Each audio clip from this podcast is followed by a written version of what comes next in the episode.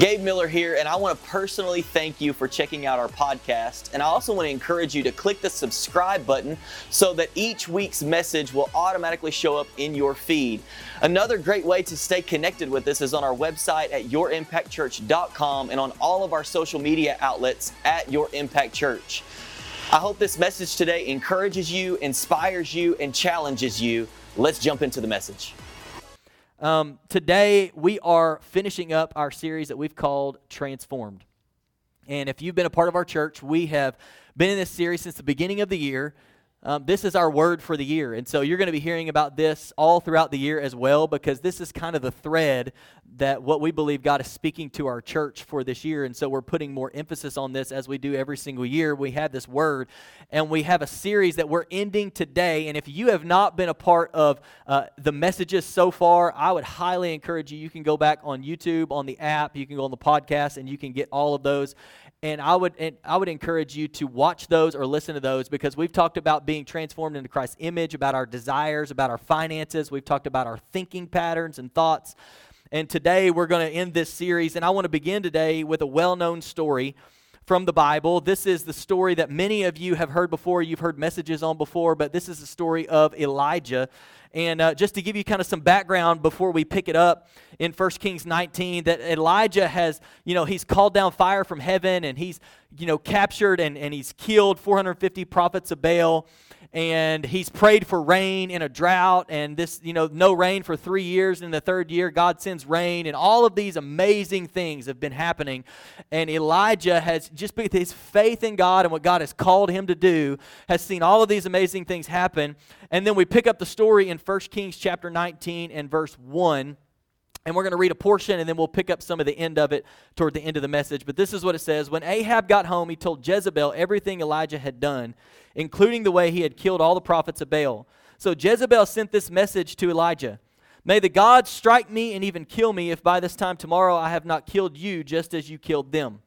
Elijah was afraid and fled for his life. He went to Beersheba, a town in Judah, and he left his servant there. Then he went on alone into the wilderness, traveling all day. He sat down under a solitary broom tree and prayed that he might die. I have had enough, Lord, he said. Take my life, for I am no better than my ancestors who have already died. Then he lay down and slept under the broom tree, but as he was sleeping, an angel touched him and told him, Get up and eat. He looked around, that, and there beside his head was some bread baked on hot stones and a jar of water. So he ate and drank and drank and lay down again. Then the angel of the Lord came again and touched him and said, Get up and eat some more, or the journey ahead will be too much for you. So he got up and ate and drank, and the food gave him enough strength to travel for 40 days and 40 nights to Mount Sinai, the mountain of God. There he came to a cave where he spent the night. But the Lord said to him, What are you doing here, Elijah? I want to pause there because as I was reading this story, um, there was something in this story that, that stuck out to me that I want to talk to you about for a few minutes today because Elijah has just seen some amazing things happen in his life. He's just seen God do some incredible things by him putting his faith in him and just being obedient to what God was telling him to do. And I wonder if there's anybody at church today that would say, Hey, I have felt like since the beginning of the year, even, we were in 21 days of prayer and fasting, and I have felt like God has done some significant things. I felt like God has done some significant things in me.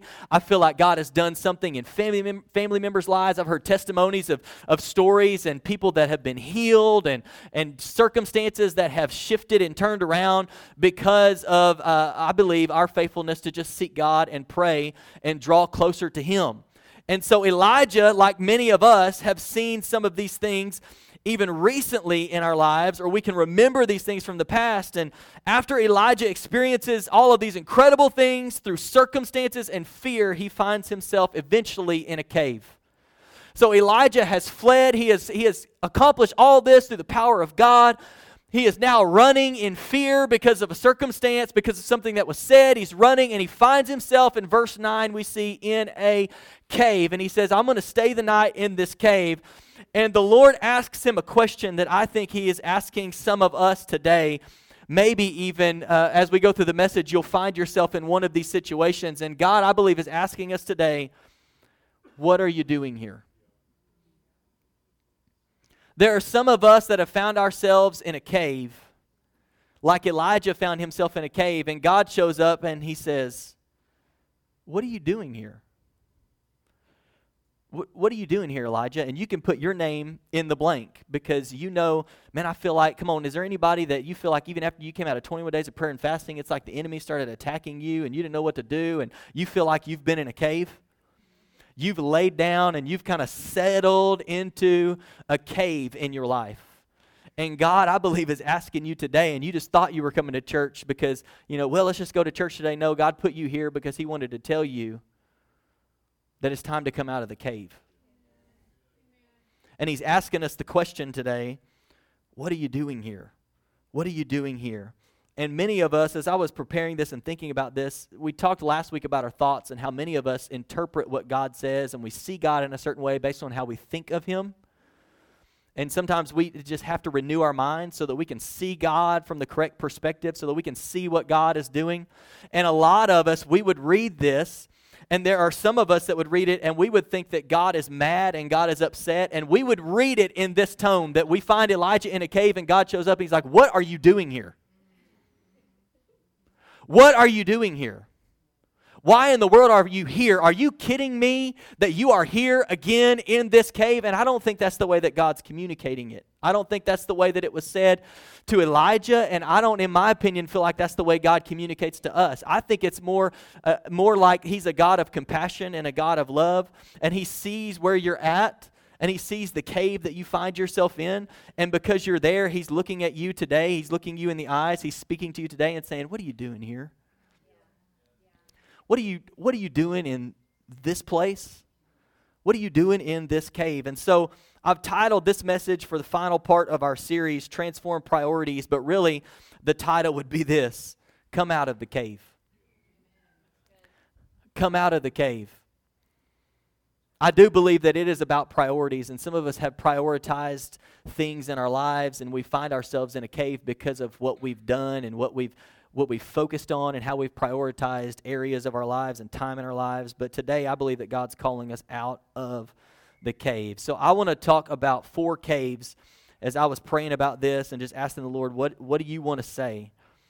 Um, what do you want to say through this story and even this idea that Elijah found himself in a cave and God shows up and says, What, what are you doing here? What are you doing here? So here's, here's the first cave that I think some of us find ourselves in. It's the cave of comfort. Some of us have laid down in the cave of comfort. And when we were in 21 days of prayer and fasting, and even at the end of the year, and you can think back on times in your life when you were just, you were not about the comfort. You were about serving God. And it didn't matter what it looked like. I'm passionately in love with Jesus. And then some of us have settled into a cave of comfort. We have laid down in a cave of comfort. We've been through some things and we've decided that we would just rather be comfortable than do anything hard or meaningful in our lives. And we've made the decision if, if, if it's going to be difficult, I would rather be comfortable. If it's going to be somewhat of a struggle, I would just rather be comfortable. Some of us are in a comfort zone of habits. Some of us are in a comfort zone of selfishness. Some of us are in a comfort zone of laziness. Some of us are even in a comfort zone of familiarity that things have become too familiar. And we just like the familiar. And so anything that God calls us to do that would be a step of faith, we want to just remain comfortable. But here's, here's something that's interesting. I love this verse. This is Joshua 1 9, and I've mentioned this before. I have this in my office. I love this verse. This is like a this is like a life verse for me where it says, This is my command be strong and courageous. Do not be afraid or discouraged, for the Lord your God is with you wherever you go. And I was thinking, we're not called to be comfortable, we're called to be courageous. And if you look through the Bible, anytime somebody was going to do something god was it was like the, the our heavenly father or jesus or the holy spirit i mean you can sense this you need to be courageous you need to step out in faith into what I'm asking you to do. And this may not be comfortable.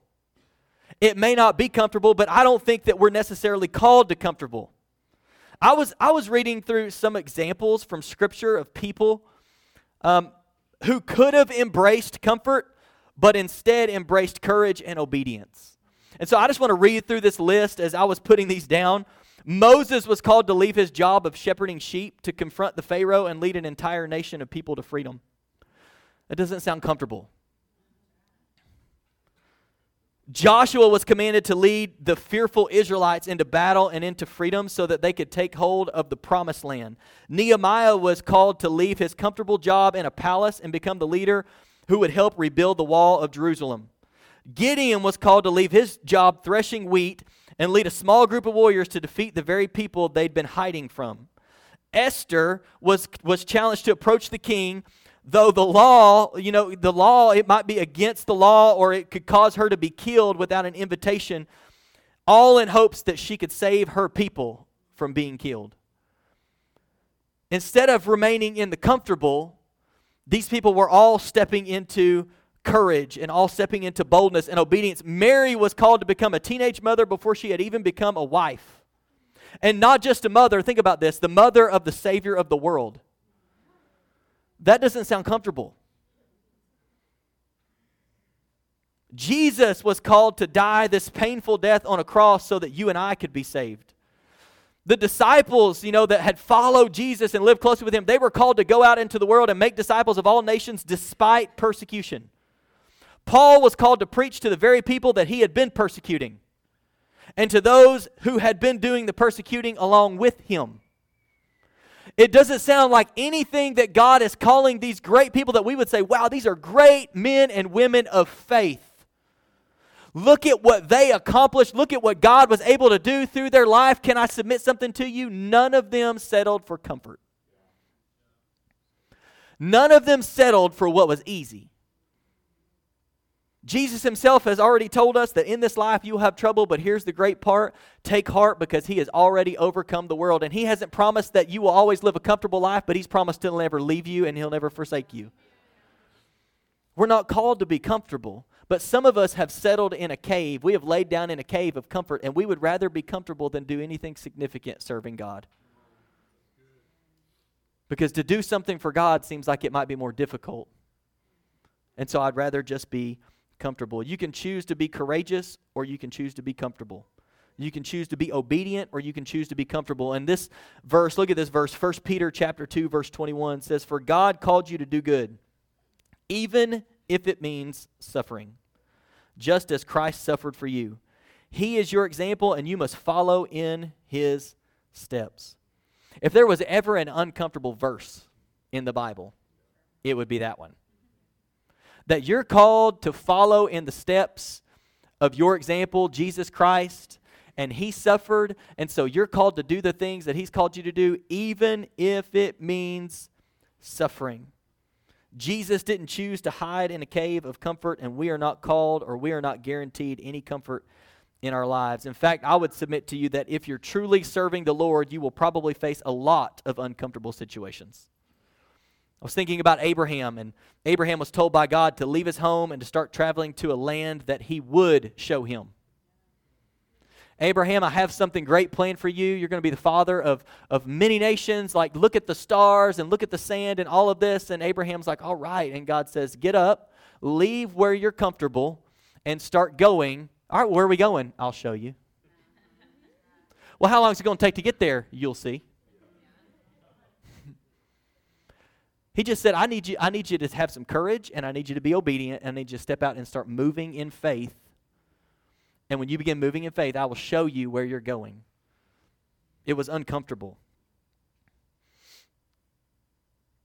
I love this quote. I was reading this as I was preparing this. It says God's plans for us are not limited to go to church, tithe your money, and be a good Christian. God has plans for us in all areas of our lives. When the Holy Spirit is nudging us out of our comfort zone, it is for a distinct reason. God has something He wants to accomplish in this area for you, and the current comfort zone that you are in cannot hold the amazing blessing that He has in store for you. God is calling you out of your comfort zone. He's calling you out of your comfort zone. If you're in a cave of comfort, He's calling you out today. Here's the second cave that I think some of us find ourselves in it's the cave of apathy the cave of apathy. Some of us have entered the cave of apathy. And here's one reason, there are many, but here's just one reason from scripture why we can't afford to stay in the cave of apathy. It's 1 Peter chapter 5 and verse 8. He says, "Stay alert and watch out for your great enemy the devil. He prowls around like a roaring lion looking for someone to devour." And many of us, here's the definition of apathy because many of us whenever we think of the word apathy or we think of apathetic people, that we kind of have a picture in our mind of what that looks like, but I just want you to get this picture in your mind from the definition of this word. It's a lack of interest, enthusiasm, or concern. So we have an enemy who is prowling around like a roaring lion, seeking people to devour. And some of us have settled in the cave where we have a lack of interest, we have a lack of enthusiasm, and we have a lack of concern.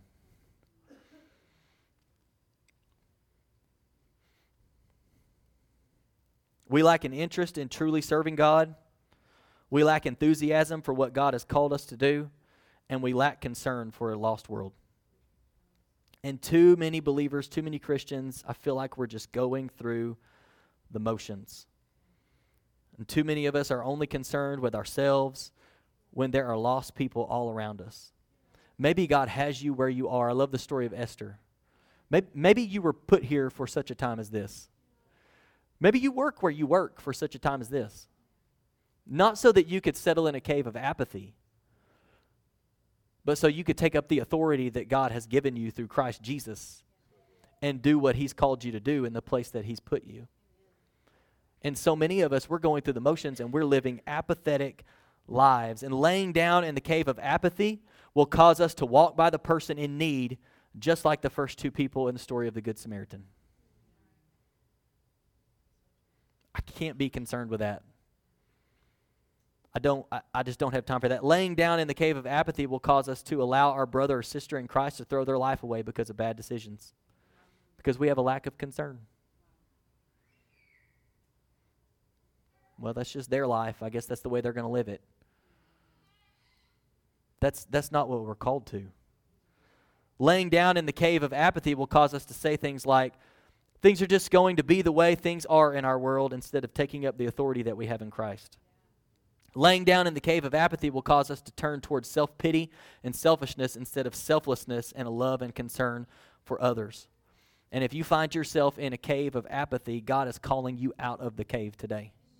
And He's asking you, What are you, what are you doing here? What are, you, what are you doing here? I have you where I have you for a reason. I've called you for a reason. I've placed you there for a reason. Here's the third thing the third cave that we may find ourselves in. It's the cave of vanity. The cave of vanity. And some of us have entered the cave of vanity. Here's what vanity means it's the quality of being worthless, futile. And some synonyms, just to kind of wrap our minds around this word. Synonyms for vanity are uselessness, pointlessness, and purposelessness. Living our lives in a use, useless way, in a pointless way, and in a an unpurposeful way. And Solomon, who wrote Ecclesiastes, he made this statement, and I want to look at just several scriptures here. I would encourage you to go through and you just read the whole book. But we're going to look at some at the beginning, and then I want to hit on something at the very end. But in Ecclesiastes chapter 1, verse 14, this is what he says He says, I have seen all the works which have been done under the sun, and behold, all is vanity, a futile grasping and chasing after the wind. And he goes on to explain it this way that I think many of us might find ourselves in the same position that Solomon found himself in. Look at what he describes about himself in chapter 2. He says, I said to myself, Come now, I will test you with pleasure and gratification. So enjoy yourself and have a good time. But behold, this too was vanity, futility, meaninglessness. I said of laughter, it is madness, and of pleasure, what does it accomplish? I explored with my mind how to gratify myself with wine while at the same time having my mind remain steady and guide me wisely, and how to take control of foolishness until I could see what was good for the sons of men to do under heaven all the days of their lives. Look at this list. I made great works. I built houses for myself. I planted vineyards for myself. I made gardens and orchards for myself. And I planted in them all kinds of fruit trees. I made pools of water for myself from which to water the forest and make the trees bud. I bought male and female slaves and had slaves born in my house. I also possess, possessed herds and flocks larger than any who preceded me in Jerusalem. Also, I collected for myself silver and gold and the treasure of kings and provinces. I provided for myself male singers and female singers and the delights and pleasures of men, many concubines. So I became great and excelled more than all who preceded me in Jerusalem. My wisdom also remained with me. Whatever my eyes looked at with desire, I did not refuse them. I did not withhold from my heart any pleasure, for my heart was pleased because of all my labor. and this was my reward for all my labor. Then I considered all which my hands had done and labored to do, and behold, all was vanity and chasing after the wind, and there was no profit, nothing of lasting value under the sun. I would submit to you that there may be some of us that have laid down in the cave of vanity.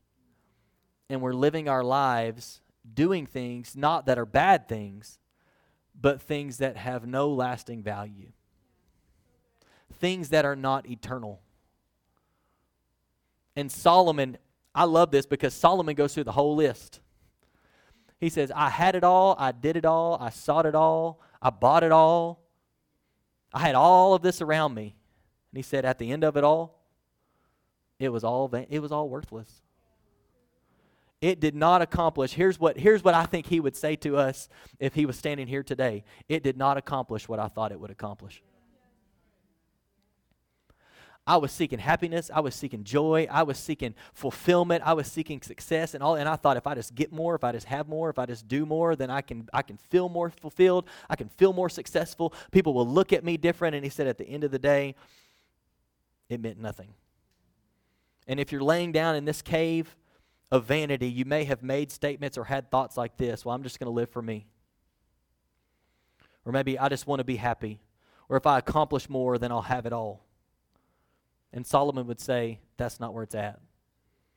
That's not where it's at. The wisest man who ever lived, he said, I have had it all, I have done it all, I have chased after my own desires, and I have discovered that it was all vanity. And this is how he concludes it at the end of the book of Ecclesiastes, chapter 12, verse 13. He says this When all has been heard, the end of the matter is fear God, worship him with all filled reverence, knowing that he is Almighty God, and keep his commandments, for this applies to every person and I was reading the book of Ecclesiastes, and I was, you know, really focused on chapter two because he goes through this list of what a lot of us would do to try to find fulfillment in our lives and live our lives in a certain way. And he says at the end of this entire book, at the end of all of this wisdom that he wrote down, he says at the very end, and I would sum it up this way he says, after evaluating it all, here's what we need to focus on worship and serve God. He says, Fear God, worship him with all filled reverence, knowing that he is Almighty God, and keep his commandments, for this applies to every person.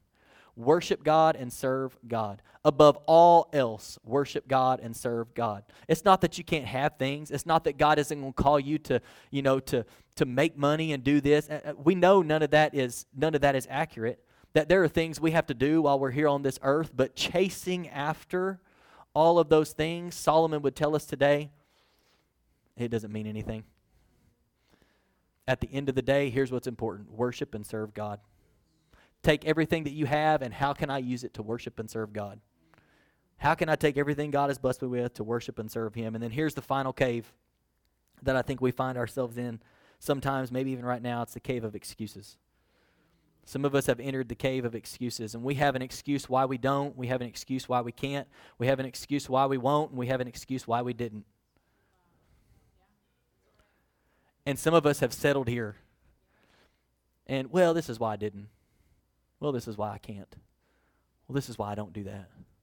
Well, this is why. And, and we have settled in a cave of excuses. And there are several people in the Bible who made excuses and had opportunities to make excuses, but they also came out on the other side choosing to be obedient anyway. And so here are just some examples as I was reading these. Moses, who felt unqualified to speak to Pharaoh, because of his speech would be the one to confidently lead God's people and to tell Joshua to be strong and courageous, for you must go into this land. The Lord himself goes before you and will be with you. He will never leave you nor forsake you. Do not be afraid. Do not be discouraged. We're talking about Moses. If you go back and you look at and you look at the story of the burning bush, and God is saying, Moses, this is what I've called you to do. And Moses says, I can't, I can't speak well. And God says, okay, this is what I've called you to Well, how are they going to know that it's you and God says, This is what I've called you to do. And he says, Well, I, I came from there and they're not going to listen to me. And Moses started giving God all of his excuses, and God came back every time and he said, This is what I've called you to do. This and he showed him. I mean, we know if we read the story, he showed him. You know, his staff turns into a snake and different things. You know, God, God has a way of kind of uh, letting us know, like, okay, if you would just trust me, we could get there together, and I'm not going to leave you and I'm not going to forsake you. But He is in, in His mercy and grace, sometimes He will show us, like, okay, here's how you're going to know that it's me that's calling you to this, right? But Moses was making excuses, but ultimately we know that Moses actually went and did what God told him to do. And we know how that story turned out. We know what ended up happening and how they were led out. Esther, thinking about her again, who she was fearful of approaching the king without an invitation because it can mean death for her. She tells Mordecai, if you go back and you read the story, to pray for her. And then she makes this statement. I believe it's in Esther chapter 4, verse 16. She says, And if I perish, I perish. Let me ask you a question today, just food for thought. What could the enemy do to someone who says, I'm going to be obedient, and if I perish, I perish? What stronghold could the enemy have on you if your attitude, I think about even Paul. Paul's going through everything he's going through. And many of us, we, we would say, like, I want to be like Paul. I want to have the faithfulness of Paul, but I don't know that I would wish to go through everything that Paul went through. And Paul, he says it this way He says, To live is Christ, and to die is gain. What do you do to a person who has the attitude, if I live, I'm living for Jesus. It's not even my life, it's Christ who lives within me. He even wrote that. And if I die, I get to go be with Jesus in person. So either way, it's a win win. Like to live as Christ, to die as gain. Esther, if I perish, I perish. Like I'm gonna, I'm gonna do what what God's calling me to do, and if this is the end for me, this is the end for me. But maybe I was, maybe I was put here for such a time as this. Thinking about Mary again, you think Mary was a little unsure of the logistics of being pregnant? As a young teenage girl who had never been married, I mean, she even asked the question, How, how can this be? How is this going to happen? But I love her response, even in the midst of all of that. This is what she ended up saying. She said, I am your humble servant. Let it be done to me as you say the night before Jesus, before his death, he's, you know, he's telling God, his, his heavenly Father, he says, Father, if you are willing, please take this cup from me, yet not my will, but yours be done. In other words, it was God with us, God in the flesh, and, and he's praying, and he says, if there's any other way, can we do it any other way? But it's not my will, I want your will to be done. And then he's obedient and he goes to the cross. He does what the Father wants him to do. we were talking about Paul, I love what Paul said because if you go back and you read about all of Paul's hardships and everything that he had been through, and persecution and imprisonment and and beatings and all of these different things and then and then you look at what he says like when he's writing to the Romans just one example in Romans chapter 1 verse 1 he says Paul a servant of Jesus Christ called to be an apostle and set apart for the gospel of God in the midst of everything could have made excuses. This is way too hard.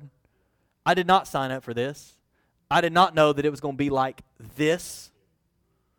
You know, we know when Paul, when he's when he's on the on the road and he's blinded, he goes and Ananias comes to him, and Jesus, whenever whenever whenever God was communicating with Ananias, he says, "I need you to go find Paul because I need you to show him how much he must suffer for me."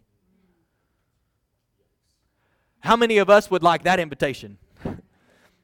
Hey, God sent me over here to tell you that He has a great, like you are going to accomplish so much, and He just wants you to know how much you're going to suffer for His name. and we're like, woo, sign me up. and that would even go back to the, most of us would be like, mm, I think I'll just stay at my nine to five. right? But yet he says, in the midst of it all, he's like, hey, I was set apart to do exactly what I'm doing. And this is just part of it. I love this quote that you can make excuses or you can make progress, but you can't make both. And God is calling you out of your excuses today. And I want us to look back, and then we're going to shift gears for just a couple of minutes. But I want us to look back at these four caves, if we can put those on the screen. That a lot of us, just as a reminder, some of us, we struggle with comfort, we struggle with apathy, we struggle with vanity, we struggle with excuses. And if you find yourself struggling with any of these four things, or maybe all of these four things, you can see what we spelled. It's the word cave. You might find yourself in a cave if you're struggling with comfort, if you're struggling with apathy, if you're struggling with vanity, meaninglessness, purposelessness, if you're struggling in a, in a place of excuses and you have every reason why you're not and why you didn't and why you can't. It may be because you're in a cave. And the Lord may be calling out to you just saying, What, what, are, you, what are you doing here? Why have you laid down in this place? Why have you laid down in apathy? Why have you laid down in excuses? Why have you laid down in a purposeless life? Why have you laid down in chasing after things that Solomon would say is like chasing the wind? It has no lasting value. What are you doing here? And if you find yourself in a cave, I want to go through these things really quickly. Here's what I believe the Lord wants you to know today. Just a few things. Here's the first thing. If you find yourself in a cave and you say, That's exactly where I am, God knows where you are. God knows where you are. Um, the Lord knew where Elijah was at, and he showed up at the cave. Elijah has traveled he has gone into the wilderness. He comes across a cave. He's going to stay the night in the cave, and God shows up at the cave. God knows what cave you find yourself in, and He has shown up at the cave. Come on, you thought you were just coming to church. No, you've been in a cave, and God's showing up at the cave today to tell you you need to come out of the cave. You need to come out of the cave. Here's the second thing that I think the Lord would want you to know is that He's calling you out of the cave. This is the way he put it in 1 Kings 19 11. I love this. When God is speaking to Elijah, he says, Go out and stand before me on the mountain. And we know that when Elijah comes to the entrance of the cave, the Lord passes by, and this is where we get the earthquake and the windstorm and all of these things happen. And then the gentle whisper, where God says, What are you doing here? Why are you in this place? Why are you why are you here? And then God begins to give him instruction and God gives him guidance. And I believe that God wants to give you instruction and give you guidance in this season of your life, but He's calling you out of the cave so that you can step into the instruction and the guidance that He wants to give you. And the first thing He's got to get you to do is come out of the cave. If you'll come out of the cave, He's got instruction and guidance and things that He wants to, he, like, He's not finished with you yet. If you're still breathing, you have a purpose. And God has more for you. Here's the, here's the third thing. If you find yourself in a cave, you need to know that even when you don't see it, He's working. 1 Kings 19, 15, and 16 then the Lord told him when he's come out of the cave, he's standing there and God's communicating with him, and he says this He says, Go back the way you came and travel to the wilderness of Damascus. When you arrive there, anoint, anoint Hazael to be king of Aram, then anoint Jehu, son of Nimshi, to be king of Israel, and anoint Elisha, son of Shaphat, from the town of Abel Meholah, to replace you as my prophet. God had already been, God had already been working behind the scenes there was already, he, he was like, hey, I've already got this person lined up for king here and this person lined up for king here, and I already know who your successor is going to be. So I need to give you some instruction and give you some guidance. Come out of the cave, and I'm going to point you. You need to go back. Come on. Elijah was running from his assignment. He was running from where God had him. As soon as circumstances and fear set in, he ran away. And God says, Go back the way that you came Go back where you came from and anoint this person, anoint this person, and go find your successor and anoint them. I've already been working behind the scenes. I already know who these people are. You just need to take my instruction, take my guidance, and go do what I'm calling you to do. And here's the final thing as the worship team comes back. If you find yourself in a cave, here's the last thing that I think the Lord would want you to know today is that you are not alone. You are not alone. 1 Kings 19:10 Elijah replied, this is, this is his spiel. God says, God says, what, what are you doing here, Elijah? And it's almost like, it's almost like this was a rehearsed speech. It was like Elijah was on his way and he finds the cave and he's like, if the Lord asks me, here's what I'm to tell him. Here's the reason why I ran away. Here's the reason why I'm in this cave. And the Lord says, What are you doing here, Elijah? And this is what he says I have zealously served the Lord God Almighty, but the people of Israel have broken their covenant with you, torn down your altars, and killed every one of your prophets. I am the only one left, and now they are trying to kill me too. In essence, Elijah says, God says, What are you doing here? Elijah says, I've done this, they've done that, and I'm the only one left. And they're going to kill me. I've been faithful, they have not. And here I am, I'm the only one left. Did you not hear me when I was under that tree several days back? I just want you to take my life. And we know that God asks him again, and a second time, he gives the same response. Then God goes into giving him all of that instruction, and at the end of this, in verse 18, God instructs Elijah and reminds him that he's not alone. Look at this. He says, At the very end of it, yet I will preserve 7,000 others in Israel who have never bowed down to Baal or kissed him. Elijah says, I've, I've been faithful, they have not, and I'm the only one left, and they're trying to kill me too. And God says, You are not the only one left. I have 7,000 others who have never bowed to Baal. You are not the only one left. And I was talking to, to David this last week about this message, and and sharing with him what I felt like the Lord put on my heart, and he made this statement that I want to submit to you. It's that Elijah only thought he was the only one because he was the only one in the cave. Elijah had ran from his assignment and had isolated himself. And all he can see is I'm the only one. I'm the only one left. There's nobody else. They're all trying to kill me. Jezebel's saying she's going to kill me. I'm just, I'm running for my life. I'm the only one left. He's the only one that he could see. And God reminds him, says, I have 7,000 others. You are not alone. You are not the only one left. Go back the way that you came and continue on with my instruction and my guidance. If we go back and we look at the first part of the story, I think we find something interesting. Elijah finds himself and he's saying this to God, saying it to the Lord. He says, I'm the only one that's left. And if we go back to verses 3 and 4, we discover this Elijah was afraid and fled for his life. He went to Beersheba, a town in Judah, and he left his servant there. Then he went on, how did he go? Alone into the wilderness, traveling all day. Elijah had a servant with him. And he left his servant in one place to go off and isolate himself. And I would and I would submit to you based on how he felt.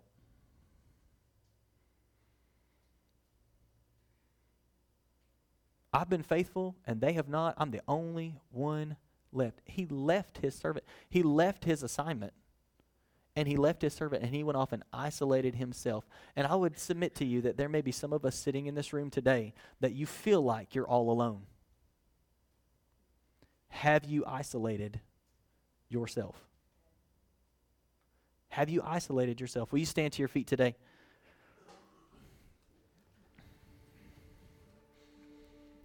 We know you've heard this before and we've said this before, but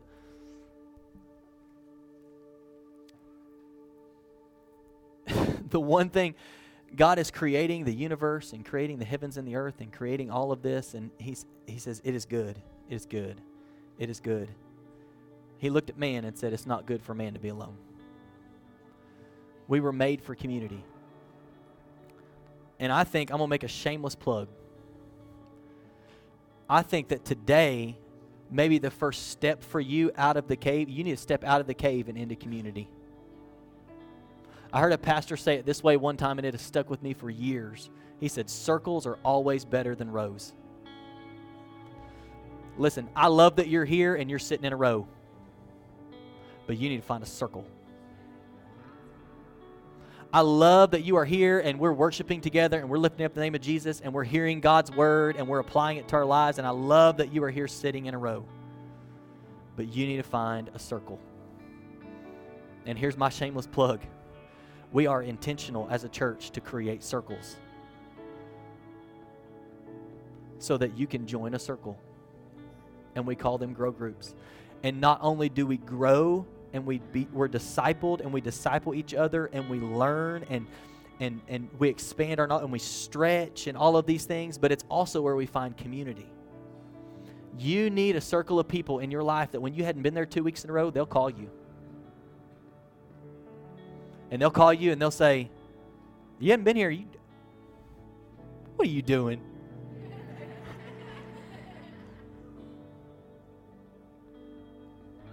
you need somebody that'll call you and say, What are you doing here?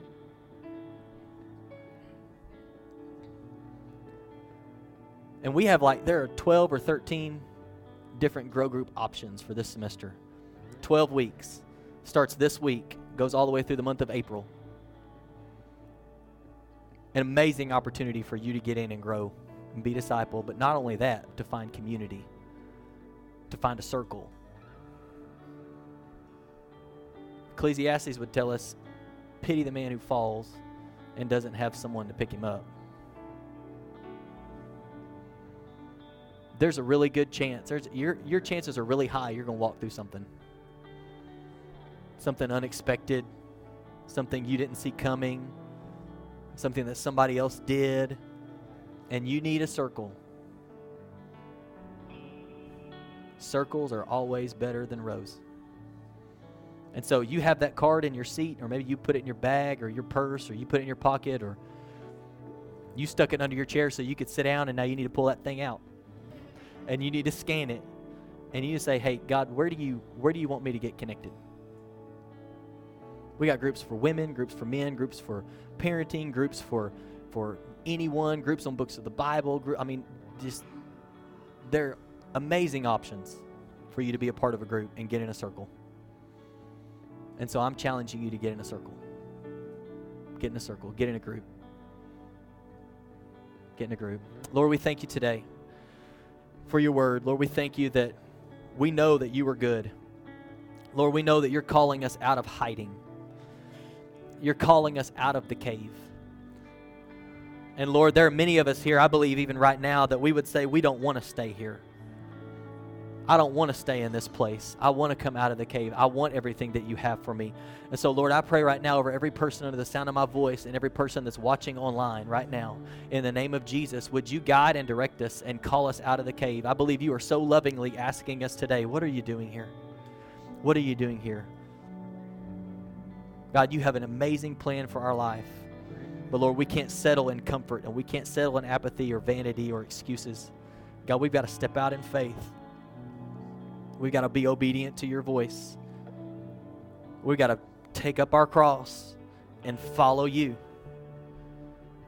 So, Lord, I pray that we would make the decision today, that we would make the choice to do that. And as we sing this last song, as the prayer team comes, Lord, if there's anybody here in this room that needs prayer for anything in their life, Holy Spirit, I pray that you would draw them for prayer. In Jesus' name, amen.